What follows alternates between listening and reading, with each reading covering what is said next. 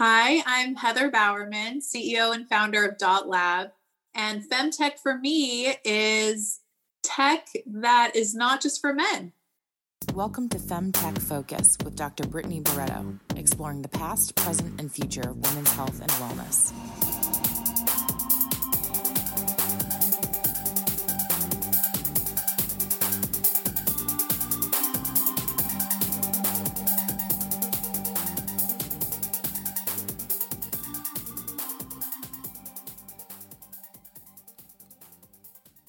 Welcome to the Femtech Focus podcast, where we have meaningful and provocative conversations with Femtech experts. These academics, doctors, and innovators tell us about the past, present, and future of women's health and wellness. I'm your host, Dr. Brittany Barreto, and today's episode is brought to you by Withum. Withum is a forward thinking, technology driven advisory and accounting firm committed to helping companies be more profitable, efficient, and productive in today's complex business environment. Withum's dedicated Femtech team is a proud partner with the members of the Femtech community. Get to know their team at withum.com backslash Femtech. Okay, Fem fans, in today's episode, I interview Heather Bowerman, the COO and founder of Dot Lab. Dot Lab is a women's healthcare technology company with a breakthrough non invasive blood test that aids in the diagnosis of active endometriosis. Today, 1 in 10 women and people with menstrual cycles suffer from endometriosis, but an endometriosis diagnos- diagnosis takes an average of 7 to 10 years. That's 120 excruciating periods to go through to finally get a diagnosis. The lack of innovation in the space is because painful periods have been normalized for far too long, and there aren't enough tools to catch the disease early.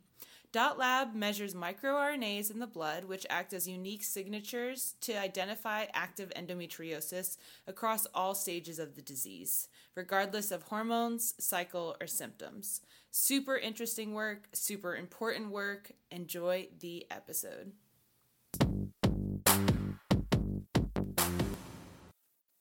Hey, Heather, welcome to the show.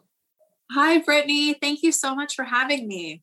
It's a pleasure to have you. We just realized that we got introduced back in September. It is now April um, by Eric Dye. Eric's so great.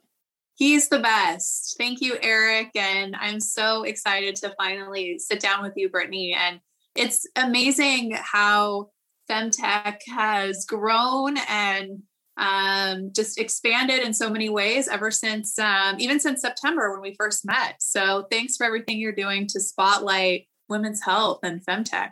It is literally my pleasure. Um, around this time last year, I had an intern actually make a graph of Google searches for the word femtech, and it was on the rise. But we recently redid it, and I'm talking about like the hockey stick of the century. it is like directly up over the, uh, 2020. It was crazy. Everyone was Googling femtech. Wow. Well, I think your show is playing a big part in that. Yeah. No joke. Hope so. Hope so. um, I think it's also how a lot of people find it though, too, right? They look up the word and then they're like, oh, there's this podcast. Wow, this lady's kind of weird and funny. like she knows things. At least that's what I hope people think. uh, well, we always love to kick off our interviews learning more about our guest. So why don't you give us uh, your story in terms of where you're from, you know, what did you study? Did you have a career before this? And how did you end up here? Sure.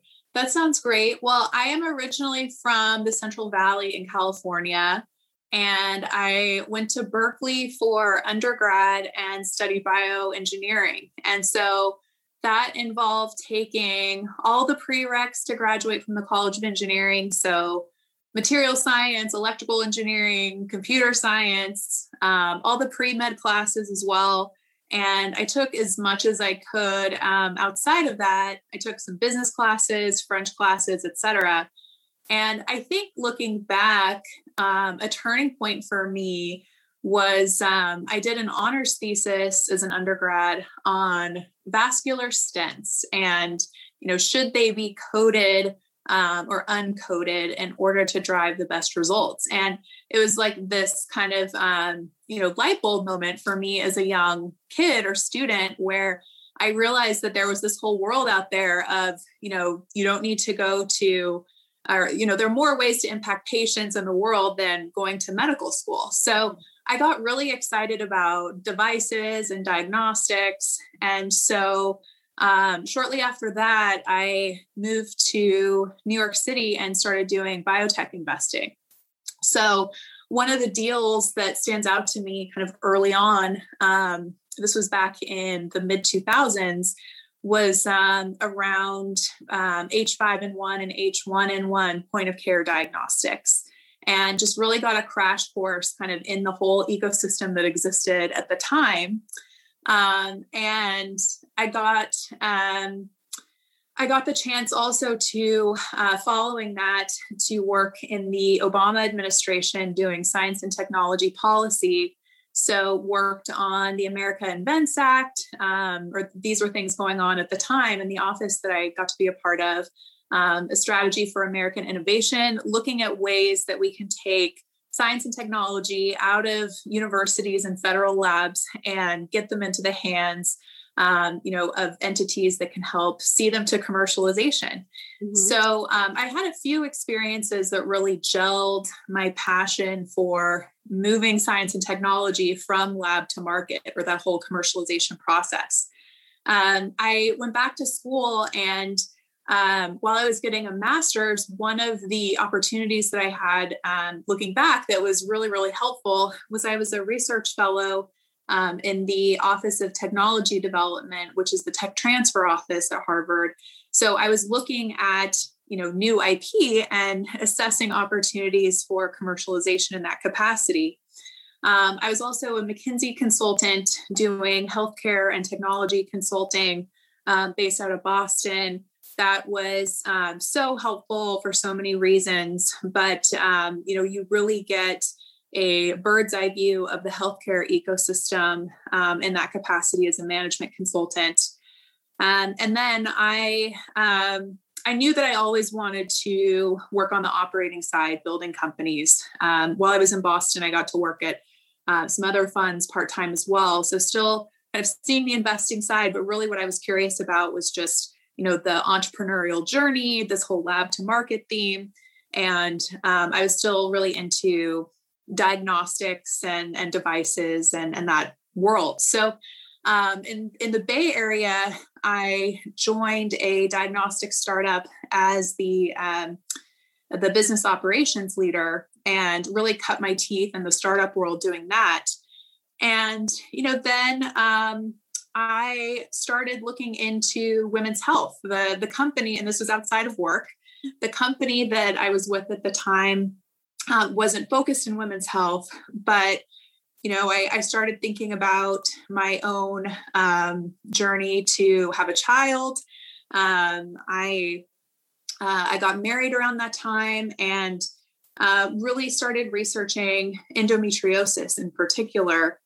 When I learned that it's the cause of over half of unexplained infertility, it uh, affects one in ten women worldwide. And so many women experience just absolutely debilitating chronic pelvic pain that is life altering, life shaping in, in so many ways. And the standard of care for diagnosis is a type of really expensive surgery that patients often have to pay for out of pocket called laparoscopy. And the journey to even getting a diagnosis for the fraction of women who do is long. We're talking years, different sources say different things. Um, I've seen four years, I've seen 11 years, you know, whatever the right number is. It's a really long journey. And that means that all the therapies that are out there that could help patients, um, you know, in the meantime, are not being offered because patients don't know for sure that they have endometriosis. So um, I really just started reading articles on PubMed thinking, how could this be the case that this disease is one of the most prevalent in all of medicine, yet there's been little to no innovation on the diagnostic side? And what I saw was uh, just countless articles looking at protein based approaches. So, CA125 is a really common biomarker um, that so many scientists over the years have looked at for endometriosis. But ultimately on its own, it's not sensitive or specific enough to yield a commercial test. So um, I came across one paper um, out of a medical school that was looking at a non protein based approach and got really excited. And, um, and so I just went down, you know, that rabbit hole um, ended up reaching out to the lead scientist on the study, um, flew across the country to meet him because I was just, um, I, I, I, was just compelled in a way that I can't describe to look into this further. And um, ended up spending the following year um, working on getting the exclusive license to the intellectual property um, and said, you know, hey, I think this is really special. Is there IP around this? Um, really taught myself how to assess that, and um, then the uh, the prior uh, technology transfer experience came in handy um, when working on you know getting that early foundational IP, and uh, that came through in 2016. Um, and fast forward five years, and uh, we've been doing clinical studies ever since. Um, the data continues to be so promising, and we're really just um, as motivated as ever to um, you know complete this research and development journey. So that is the story, Brittany. Wow, I have questions. um, this is crazy. What a good story. So, when you were at first researching, you know, endometriosis on this PubMed and like wondering, well, what are, tests exist? When was that? Was that like 2015 or? Yeah, I started I started looking into it around then. I think that's right. Yeah. And then do you see like a huge change in like um wait has there been a ton of innovation like obviously we're going to talk about your innovation right and like what you've been working on but do you see like when you look up endometriosis like similar search results appearing or have we stepped it up in the last six years or not yeah, I mean, I think on the therapeutic side, um, there has been a lot of progress even since Dot Lab has been around. So um, when we were getting started, the uh, the classic therapy for endometriosis, you know, was and, and arguably is Lupron, um, which is a GnRH agonist. Um, and since the early days of Dot Lab, a whole um, additional um, really group of medicines around GnRH antagonists have emerged. So, you know, recently AbbVie, as you may know, um, won approval for Orilissa, uh, which is a GnRH antagonist, uh, elagolix. And, you know, I think that there are two components that are, are so important and go hand in hand. There's the um, the diagnostic side and the therapeutic side. I mm-hmm. think, you know, the therapies that are available though can only help women if they they or their physicians know that they have the disease. Yeah. yeah. And you know, laparoscopy was first performed over a hundred years ago. And I what I was really interested in um, devoting this chapter in in my life to was thinking about, well, how can we shorten that diagnostic delay?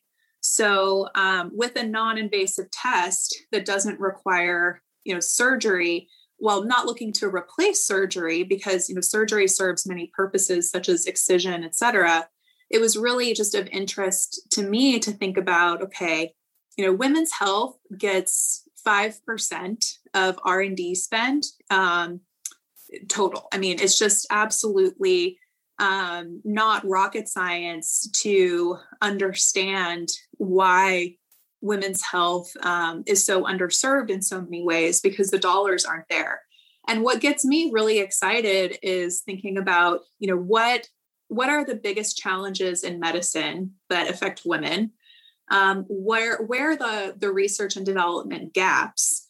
And you know, actually then doing the work to close that gap and have have a product that can help women just on a massive scale and and that's what we're doing um, you know with with dot lab um, just recently we announced um, a study called empower which is the first study of its kind um, to assess endometriosis and, and validate the, the work that we've done over the past five years. So we have wonderful sites and surgeons in our study.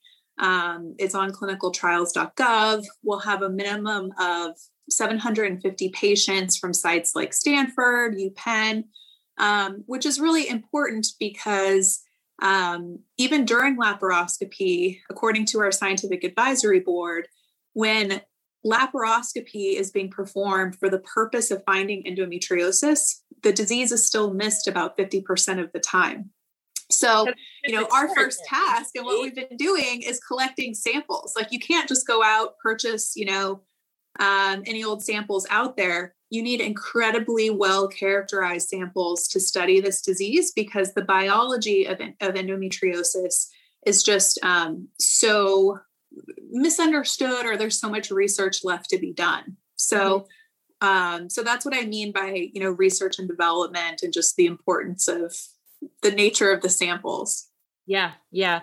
That is such a common thread in femtech is that oftentimes the founders of the startups are actually doing the science the basic scientific research beyond around the disease or the ailment because not only are we trying to make the product work really well, but literally it's like there's no data. We don't even know. Um, and so you said that there was potent, there was a test on about this uh, to test this protein CA125, but it wasn't like that specific. So what are your, what is Dot Lab doing? What have you made over the last five years? What's getting tested right now?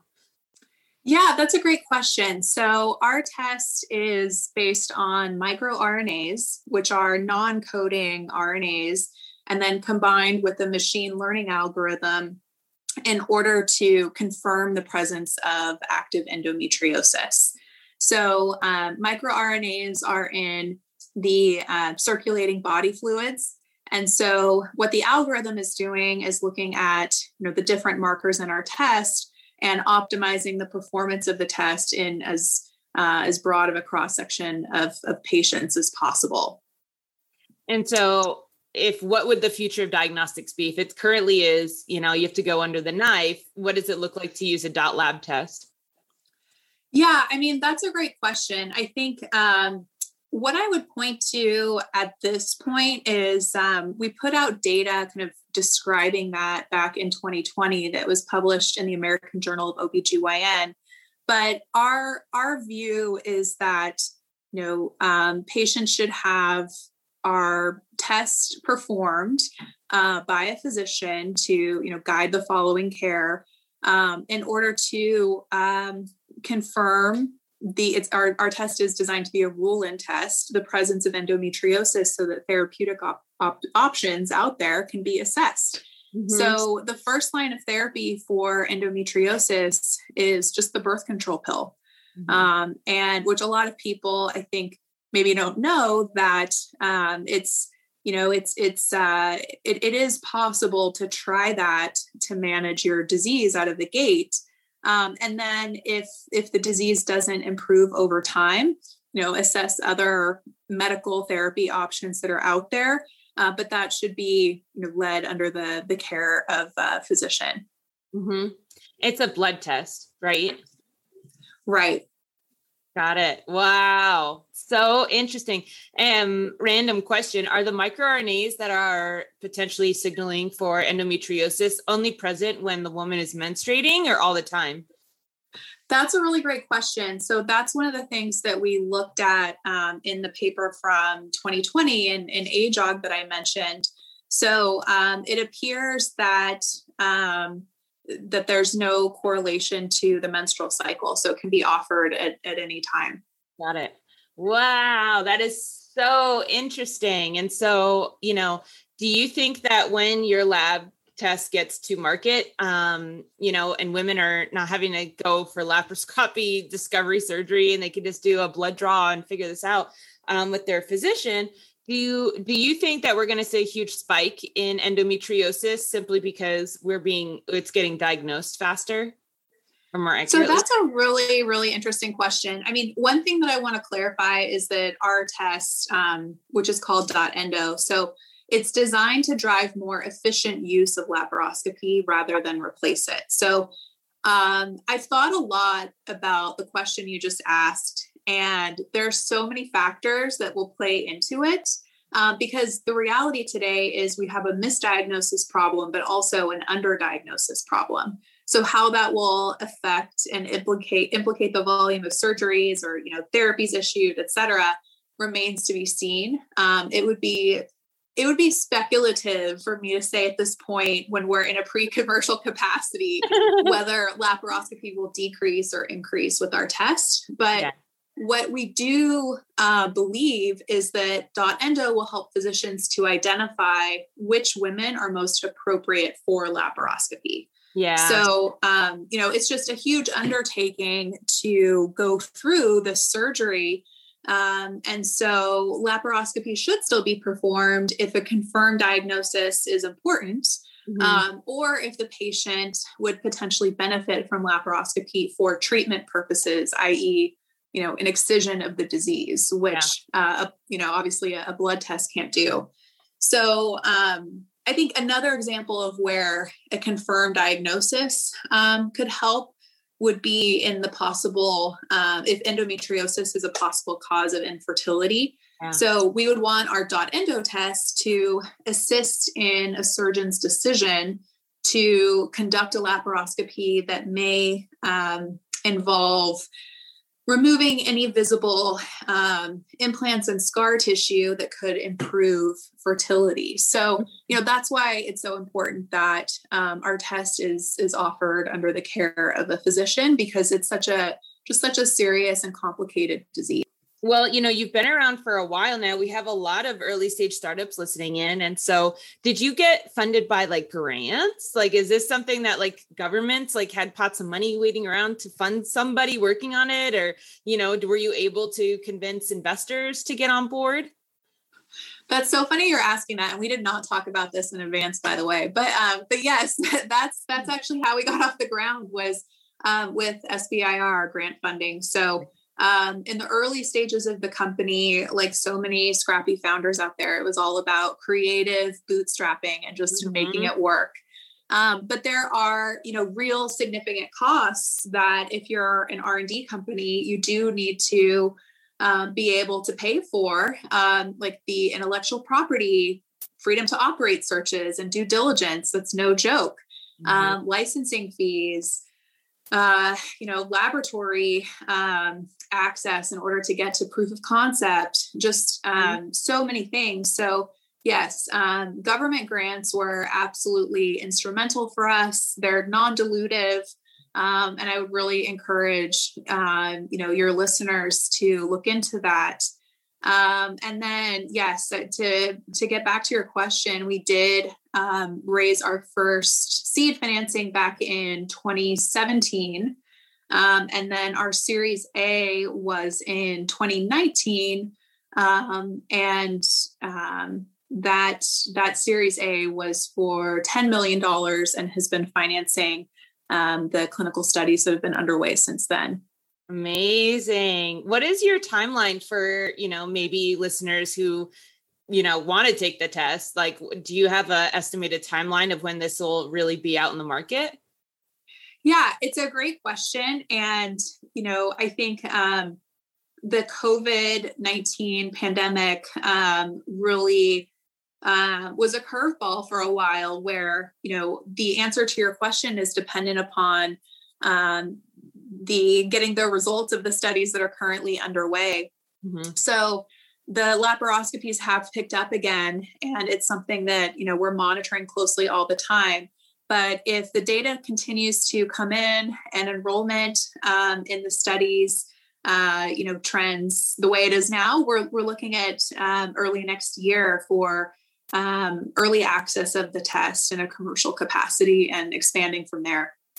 So cool. So awesome. This is you know um I, I just love it when I see somebody meet someone who's been on this journey for a while now and like it looks like it's working because they don't always always work out, right? Like so when it's always when it is, it's like, oh man, this is so awesome. Um yeah. Well, if, if we knew it was going to work out, it wouldn't be science, right? Or it wouldn't be venture capital. There's no venture. So ah, that's so true. So So true. Yeah, but thank you. I think it's just like for me, it's just all about if you look at you know what are the top 10 biggest problems or gaps in women's health? And what can you do with your one life to chip away you know at that gap that that really calls to you? Um that's i think that's what it's all about. Yeah.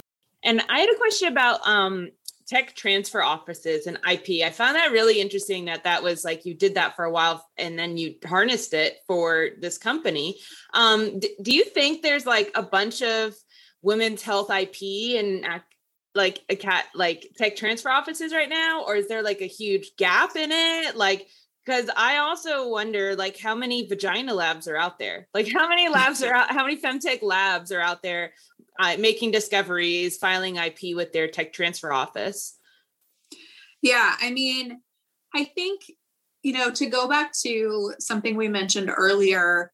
Um, around 5% of healthcare research spend is focused on women's health. So we're not talking about you know a disproportionate representation in our universities and federal labs. However um, i do think that if you know for founders out there if you're interested in launching an r&d led business you know think about what your moat is. It doesn't have to be intellectual property um, but it could be and um, if you're not looking to build you know a services business um, or a community or you know these other types of acute you know women's health um, or solutions to these types of a pro- these types of problems that are definitely you know out there i do think that um, in licensing technology is is certainly um, a way to stand on the shoulders of, of the great scientists and researchers um, throughout the country and, and world so you know absolutely i think there are so many um, amazing scientists all over the country who have devoted their lives and careers to women's health research. Yeah, yeah. Ah, well, this has been so much fun. I have two last questions for you that our listeners really love. The first one is if someone wanted to start a femtech company, what's an area in women's health and wellness that still needs innovating? Oh, that's really interesting. Um, you know i i think there's so many it's it's hard to just pick one um, but one that, that comes to mind right away is um, pcos the other one that comes to mind is is menopause. I think that you know in a in ways that parallel endometriosis um, pcos is quite complex as well and um, there's a journey to diagnosis there. I think um, I think with menopause, there's been a lot of great progress around symptom tracking, which is really important, but there's a lot more work to do. Yeah, tracking is not like avoiding symptoms or helping that. Yeah, but that's where we need to start because we literally are missing the data. We're missing. We don't yeah. even have data sets. Yeah, that's right. Um, and our last question is: What do you think the femtech industry as a whole needs the most right now in order to be successful?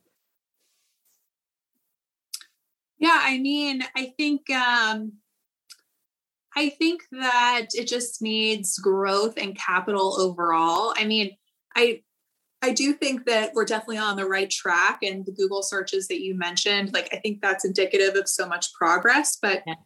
companies just do need um, more capital behind, you know, the the big research and development problems. Frankly, um, I think that's a big gap because incentives are not necessarily aligned you know to take a check from a venture capitalist who wants to see growth on a certain timeline um, but you need to do the r&d work first yeah. so yeah. i do think that that is improving and you know we've um, been so fortunate to work with some real champions um, of you know of women's health and and this particular disease but um, but it's still a problem and and i think that venture capital is um, at the end of the day you know for founders taking a vc check is selling a part of your company you know i think it's it's sometimes glamorized and um, and you may see the techcrunch headlines talking about these you know giant raises et cetera.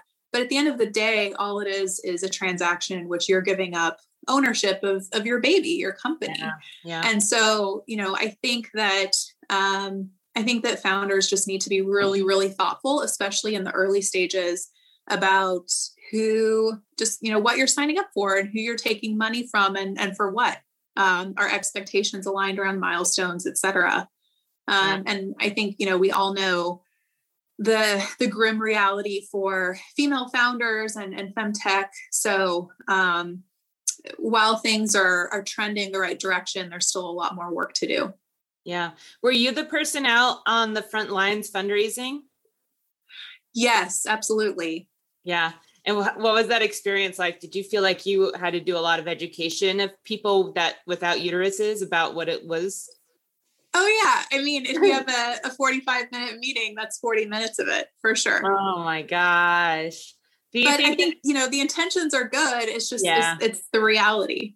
Yeah, yeah. Do you think though that blockchain startup spent 40 minutes describing it, or do you think people in the room just like agree like that it's maybe, you know, they're like, you're the expert, I believe you, let's get into the business model. Whereas like women, I feel like people are like, wait, wait, wait, this is so mysterious like you must prove tell me more you know? Like well you- i i've never pitched a blockchain company. Uh, that didn't exist.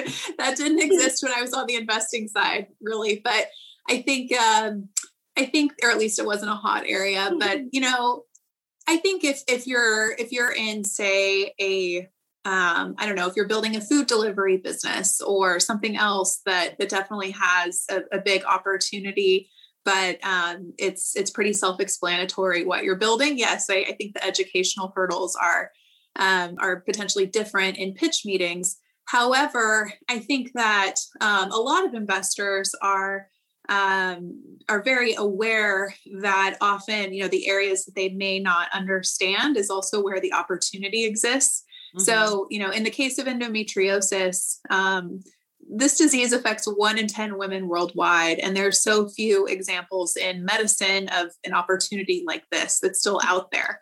So I, yes. I do I do think that it's you know kind of a double edged sword where yeah. the educational hurdle is certainly there um, for so many areas of women's health, but it's also just such a big opportunity.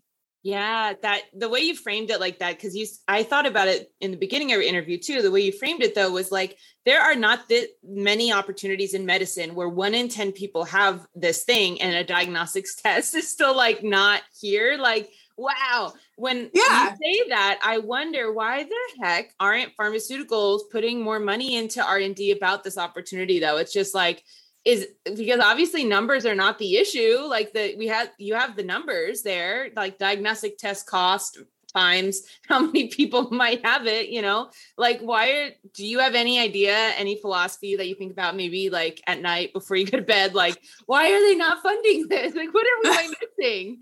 I wonder well that. i think yeah i mean i think if if this were easy you know a test like ours would exist already and it doesn't. There's there's nothing on the market um, I have heard about, you know, various companies looking at this opportunity, but you know, Dot Lab is the only company that I've seen that's put forward validation data. You can look at our publications on our website. You know, this is real science, and it's it's you know it, the the evidence is self-explanatory. And at the end of the day, that's that's what matters.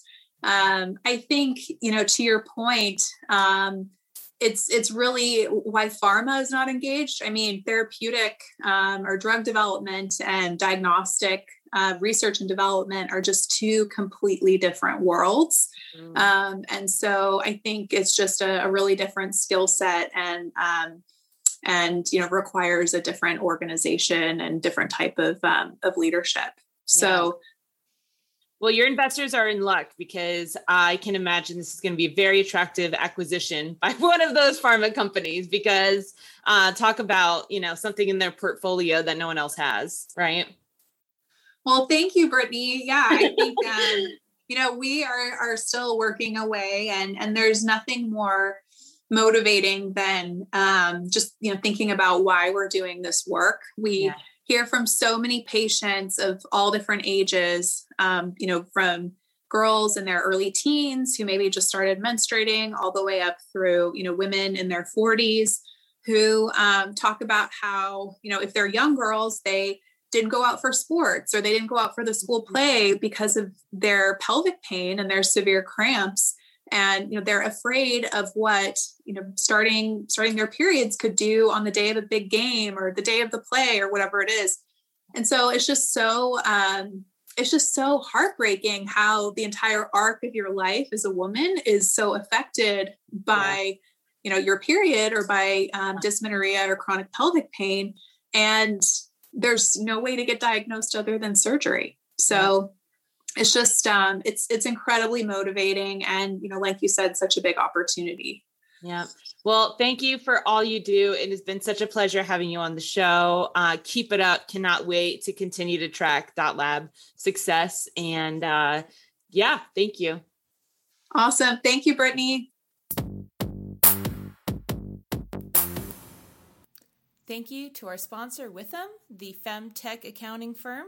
And thank you, listeners, for listening to my interview with Heather Bowerman, the COO and founder of Dot Lab.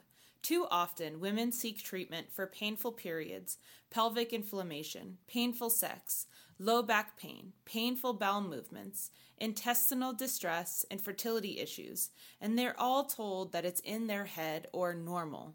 In reality, an estimated 176 million women, many of these have having these symptoms, suffer from endometriosis. Dot Labs test can help clarify if endometriosis is the cause. They are doing such important work. Definitely check Dot Lab out. Already, Fem fans, be sure to give the show a five star review and share it with a friend. Join our virtual community at femtechfocus.org and join the thousands of other femtech founders, investors, and mentors advancing women's health. While in the virtual community, sign up to be a Fem Pro member for $10 a month and get access to the Femtech Institute a library of femtech and startup lessons that are sure to help you advance your startup and teach you more about the femtech industry. Keep an eye out for our monthly Femtech Book Club and subscribe to our newsletter. Last but not least, please consider setting up a recurring donation to Femtech Focus, which is a 501c3 nonprofit and relies on your donations to operate. Okay, Fem fans, until next time, keep innovating because improving women's health and wellness improves everyone's health and wellness.